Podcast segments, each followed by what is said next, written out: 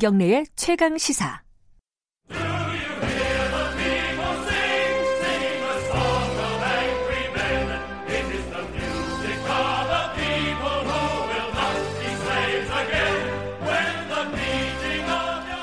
우리 사회 중요한 이슈를 진보의 시각으로 들여다보는 진보의 향기 시간입니다.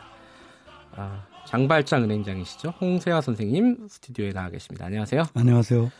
어, 지금 레미제라블 음악이 네. 나왔는데 이게 홍 선생님을 생각해서 선곡한 거거든요. 네. 오늘이 마지막으로 이 음악을 예. 듣는 시간이 네, 됐습니다. 네, 한달 동안 네. 선생님하고 이제 여러 가지 진보에 대한 얘기를 음. 해보려고 했었는데 네. 뭐 성에 차셨을지 모르겠어요. 워낙 시간이 짧고 이래가지고요. 오늘은 조금 큰 얘기를 해볼게요. 네. 어, 지금 현재 문재인 정부에 대한 얘기를 해볼게요. 네. 조금 민감할 수도 있는 얘기입니다. 음, 음. 문재인 정부를 진보 정권이라고 보십니까? 이게 참 어려운 얘기인데요. 네, 그러니까 한국의 정치 세력 지형으로 볼 때는 네. 어, 이게 이제 자유주의 보수 세력 예. 제가 보기에는 이제 자유주의 보수 세력인데 문재인 정부가요. 네, 예. 네. 그런데 워낙 이제 자유주의 보수 세력하고 수구적, 구구적 보수 세력의 네. 양당이 지금까지 이 집권을 해온 이런 구조이기 때문에 이 수구적, 구구적 보수 세력인 이 자한당으로 표현되는 네. 이들이 보기에는 어 뭐 진보 정권이다, 음. 또 좌파 정권 심지어는 이런 말을 하지만 네. 어저 예컨대 유럽적인 이 좌우로 정치 세력이 이렇게 균점되어 있는 그런 시각으로 보면 네. 중도 우파 정, 정, 정권 정도가 음. 아닐까 어, 그렇게 생각을 하죠. 그러니까 한국의 정치 지형으로 보면 진보 정권이라고 불러도 뭐 어쩔 수는 없는 부분이 아, 있다. 근데 그게 참 진보한테 조금은 조금은 미안한 선생님은 좀 그런 음, 어떤 음. 진보 정부라고 문재인 정부를 부르는 거를 음. 이제 약간 불쾌하게 생각하시는. 아, 뭐 불쾌하기보다는 뭐 세력 균형상 예. 이제 어, 그럴 수도 있겠다 하지만 어, 어떤 절대적 가치나 기준으로 볼때 네. 예, 그건 맞는 얘기는 아니지 아니다 이렇게 얘기하고 싶죠. 그러면요, 네. 거기서 그런 의문이 생길 거예요. 청취자분들도 그렇고 저도 그렇고요. 그러면 진보 정부라고 불리려면은 음. 어느 정도 어떤 정책이 필요하고 어떤 노선이 필요한 것인가. 음, 음. 그럼 뭐 필요 조건이 있지 않겠습니까? 아, 뭐 예를 든다면 뭐 네. 뭐 지금 음, 그냥 하나의 그 비근하는 예를 하나 들어보겠습니다. 예. 결국 한국 사회 구성원들의 의식 문제하고 관련되는데 예. 제가 이제 프랑스에 오래 있다가 한국에 들어왔을 때 놀란 구호가 있었습니다. 네. 하나는 부자 되세요. 저는 그 앞에 뭐 마음에 뭐 이런 게 들어갈 줄 알았는데 아. 그냥 노골적으로 부자 되세요라는 신용카드 광고에서 예, 예, 그때였습니다. 그 다음에 예. 또 하나가 바로 기업하기 좋은 나라였습니다. 아, 그건 지금도 많이 쓰는 나라. 네, 지금도 계속 쓰고 예. 있죠. 그러면 어, 한국 사회 구성원들의 다수가 기업가인가요? 아니지 않습니까? 그렇죠. 그러면 어, 바로 대다수를 차지하는 노동자로서는 일종의 거부감이 있어야 합니다. 음. 근데 거부감을 못 느끼고, 그러니까 예를 들면 어, 무슨 기업하기 좋은 나라, 기업하는 사람들 일하는 사람이라면 일하기 좋은 나라 음. 이렇게 구호가 되어야지. 예, 그렇지 않냐 이렇게 반박할 수 없는 그럴 줄 모르는 의식이 음. 문제라는 거죠. 아. 제가 볼 때는 예, 예. 이제 이런 것에서 어 진보 정치 의식이든 이런 의식에 그 비어 있는 네. 부분. 네. 을 보게 된다는 겁니다. 음. 음, 그것이 결국 진보 정치 세력이 설 수 없는 이런 요인이도 한 거고요. 음, 그 그러면요. 네. 어, 지금 문재인 정부가 어쨌든 뭐 소득주도 성장을 음. 어, 주창을 하고 있고 최저임금 올리고 음. 복지 정책 늘리고 음. 이런 방향의 정책 방향은 음. 어, 그래도 좌, 진보 진보 정부로서의 어떤 가치를 구현하는 정부가 아니냐라고 볼 수도 있는 아, 물론 아닌가요? 이제 상대적으로 네. 볼때 예, 지난 정권에 비해서 뭐 이명박 박근혜 정부에 비해서 네. 진보적이다라고 얘기할 수 있죠. 개혁적이고 예. 진보적이다. 그런데 절대적인 어떤 기, 준치라고 할까 진보 네. 정치라고 한다 할 때, 예.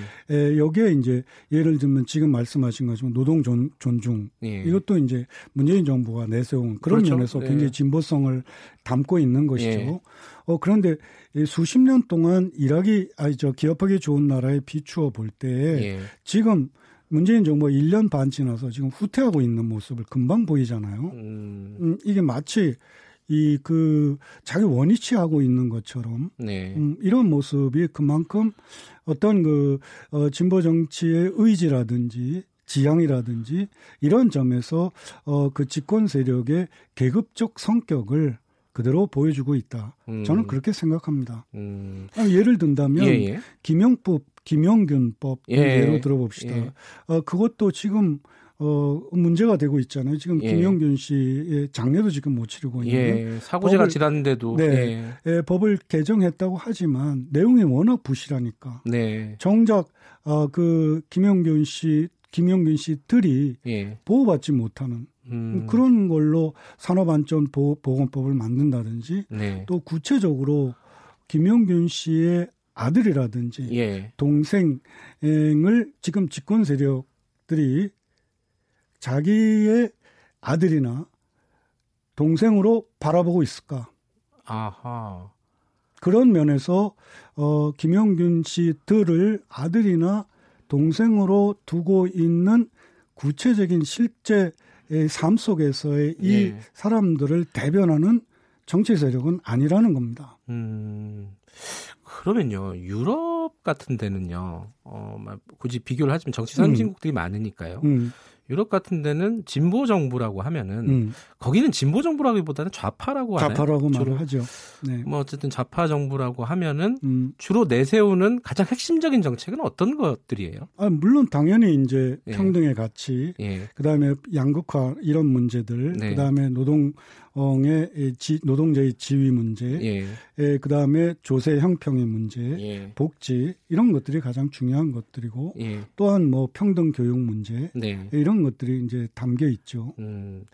근데 그런 생각을 할 수 있을 것 같아요. 지금 이제 문재인 정부가 어, 방향은 그쪽으로 가고 있지만은 음. 굉장히 초보적인 수준이다. 그리고 그리고 금세 후퇴하고 있어요. 예. 그리고 아까 그러니까 말씀 이제 지지율에 예. 너무 예. 지나치게 반응하는 것 같습니다. 이거 80%대까지 이 지지율이 있다가 예. 지금 40%대로 떨어졌지 않습니까? 예. 그럼 이것을 상대적으로 떨어졌다고 너무 초조해하는 것 같아요. 음. 저는 오히려 40%대 이것만도 어, 그건 그냥 상수로 봐야 한다. 음. 집권 세력이라면. 네. 근데 여기에 너무 초조해하고 조급해하고 이러다 보니까 회귀하고 있는 그리고 뭐 어, 뭐 예타 같은 예비 타당성 이런 네. 거에서 사회, 사회 간접 자본을 한다고 하지만 너무 조급한 거예요. 음. 이게 경기 부양책으로 하고 있지 않습니까? 예. 네, 그런 모습들을 보여주고 있는 거죠. 근데 이, 어, 진보 정부가 우리나라 물론 이제 민주주의의 음. 역사가 음. 굉장히 짧지 않습니까? 네네. 상대적으로 짧은데 음. 음. 이 지금 민주당 정부를 음. 진보 정부라고 부르기가 좀 민망한 상황이다라고 네. 한다면은 음. 그렇다면은 음. 우리나라에서 진짜 진보 세력들은 음. 과연 어디서 무엇을 하고 있는가? 아 그게 분단 예. 체제와 예. 전쟁 예. 이런 거에 의해서 너무 많이 무너졌죠. 음. 예를 든다면 네. 조봉원 선생 같은 경우를 예를 들 수 있지 않습니까? 예.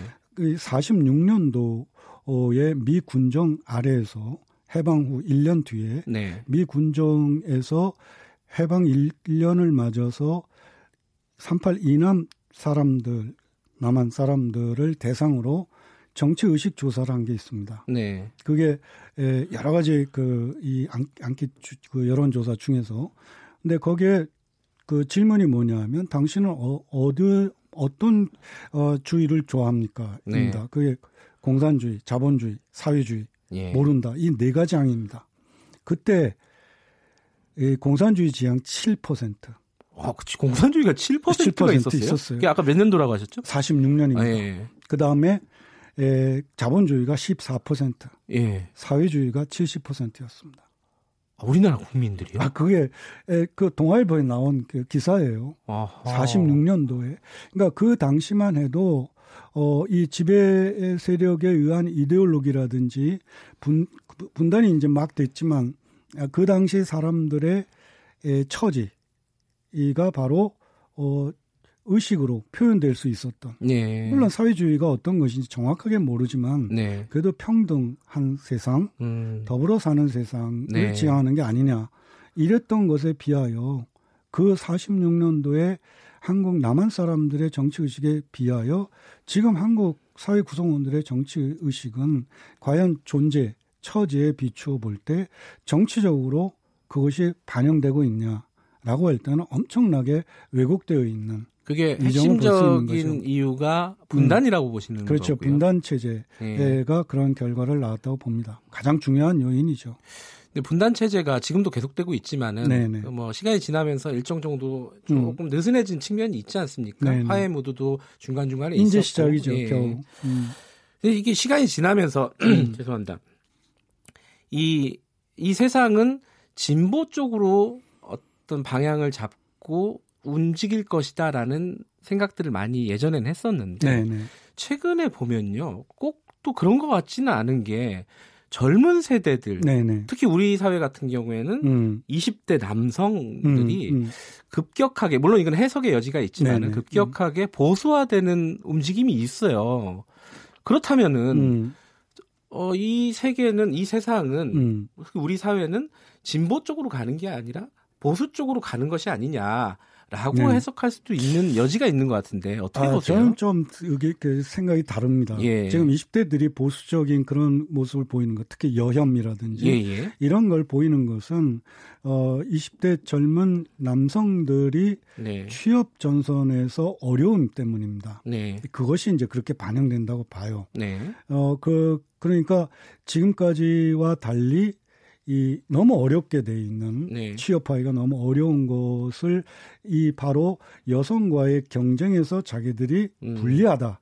불이익이다 이런 것을 지금 강조하고 있는 거거든요. 네. 근데 실제로 보면 어 이것은 너무 지극히 단견인 것이죠. 네. 왜냐하면 여성과의 관계에서 자기들이 이제 군대도 가야 되고 이래서 불이익이라고 보지만 네. 그건 초기일 뿐이지 네. 30대 40대가 될수록 여성이 훨씬 더 불이 그 그건 장기적으로 불이익을 네. 당하잖아요. 예. 이런 점들을 제대로 봐야 되는데 네. 너무 지나치게 지금 현재 상황만 보고 있는 음. 20대 요때만 보고 있는 모습이라고 보죠. 음, 네. 음.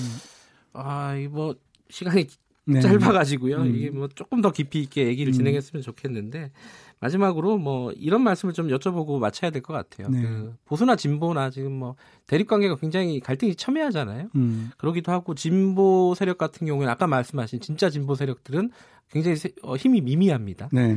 네. 뭐 어느 쪽에거나 하고 싶은 말씀을 한마디 음, 하시고 뭐 균형을 좀 어, 가져야 된다. 그래서 어, 좀 많이 그 구성원들이 사회 구성원들이 네. 좀더 참여하고 어, 그, 우리가 흔히 이렇게 얘기하잖아요. 한국 사회 바뀌어야 된다. 네. 그러면 한국 사회 구성원인 나부터 바뀌어야 합니다. 네. 내가 좀 더 적극적으로 참여하고 가담하고 네. 이런 자세들이 굉장히 중요하게 자리 잡혔으면 하는 바람이죠. 참여를 해야 된다? 네, 참여하고, 아. 어, 그리고 당원 가입도 하고, 시민사회 단체에 열심히 참여하고, 이런 모습이 필요한 거죠.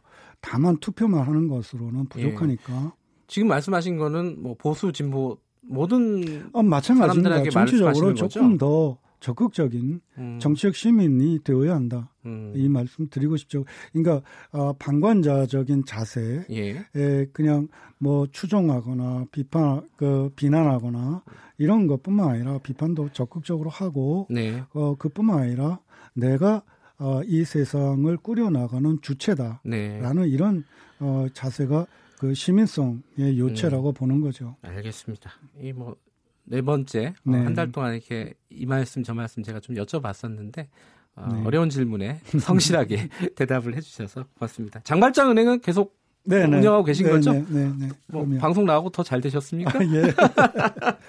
어쨌든 건강하시고요. 네네. 오늘 여기까지 듣겠습니다. 고맙습니다. 네, 고맙습니다. 홍세와 장발장 은행장이었습니다.